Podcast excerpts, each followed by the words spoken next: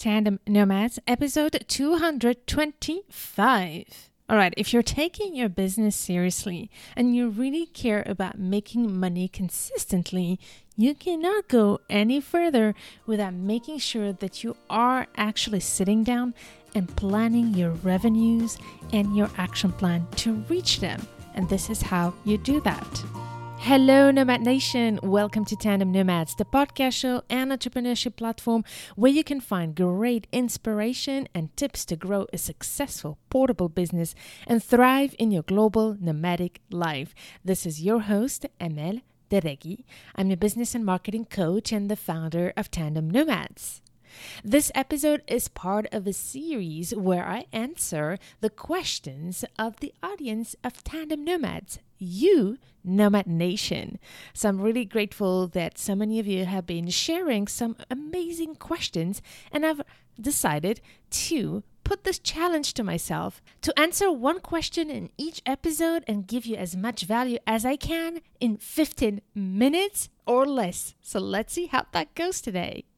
So, Nomad Nation, if you have a burning question that you want me to address in order to help you start or grow your portable business, make sure to go to the show notes of this episode where you will find a link to drop your question. Go to tandemnomads.com slash 225 and you will find the link at the end of that page where you can leave your question. I am here to help and excited to learn about what are you working on in your business. Today's question is from Kath Brew, and it says, How can I plan and predict my revenue goals? I love this question because it tells me that Kath is really putting her business as a priority and being very intentional about planning this revenue goal every single year, every single quarter, and even every single month because that is how you actually generate revenue is by planning it and being intentional about it and sitting down and having a strategy to reach those goals. In fact, tell me if this is you, Nomad Nation, honestly. You have your business, you're doing everything right, you are showing up consistently, but you don't really take the time to measure your sales, to track your goals, and to actually sit down and have a plan to reach those goals. You're just hoping for the best while you work hard at trying to reach for your clients. Well, if this is you, uh, this episode is definitely for you. And don't worry, you're not alone. A lot of people go through that when they are starting out with their business. And uh, the more you are intentional about planning them, the more success and results you will see.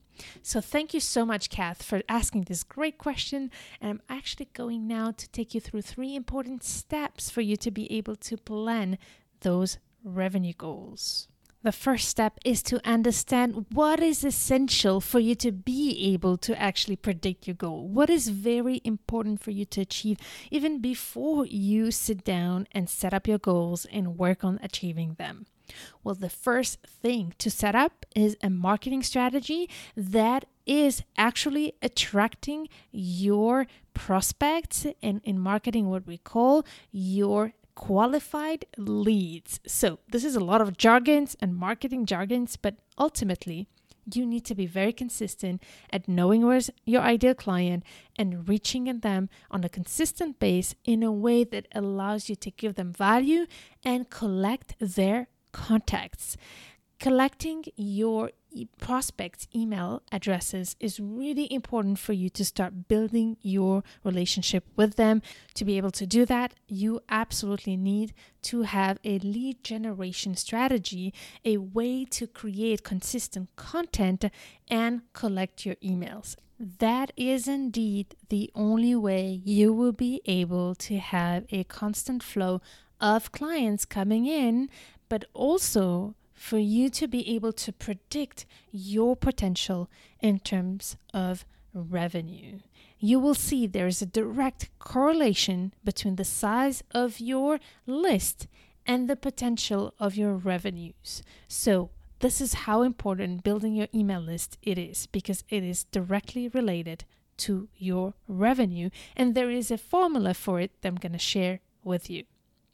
But before, if you want to learn how to build consistent content and grow your email list, I have a workbook for you where I take you step by step through the process, some exercises to be able to get to that point where you can do that. So make sure to go to tandemnomads.com slash 225 and download your free workbook. Also, if you're really serious about learning how to create content that generates hot leads and great potential clients, make sure to consider joining my online course called the Portable Business Accelerator. You will have the information inside this workbook where you, and you can also contact me if you want more information.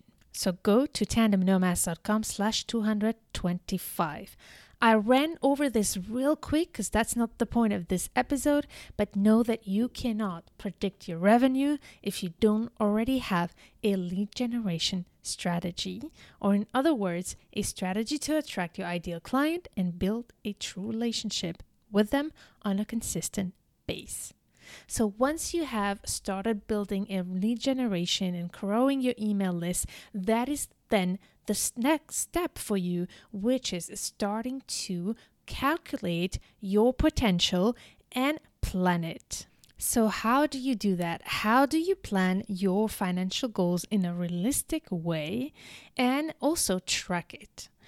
So, the first thing to be able to predict but also plan and reach your revenue goals is to actually know what you are selling.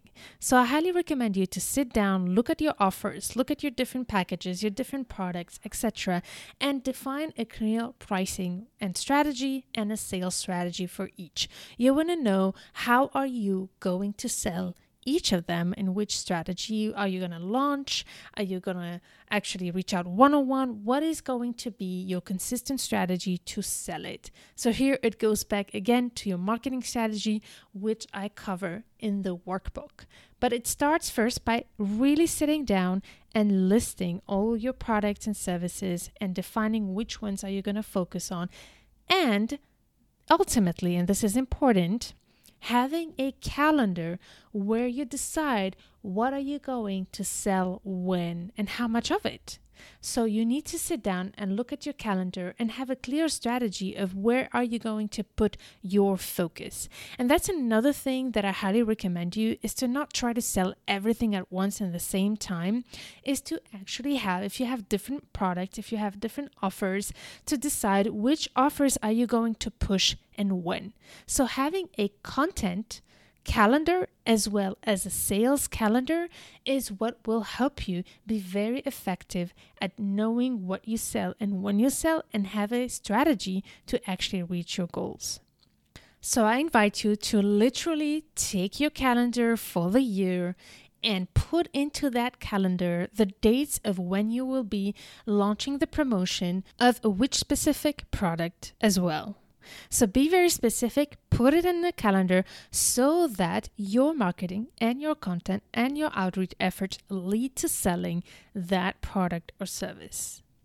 All right, so once you decide when you're going to promote what product or service or package or offer, then you want to start looking at the numbers and planning your revenue goals and figuring out if they are realistic.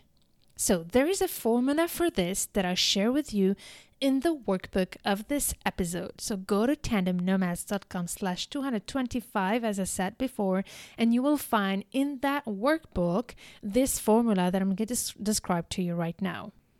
The formula will be described in the third section that is called conversion inside the workbook.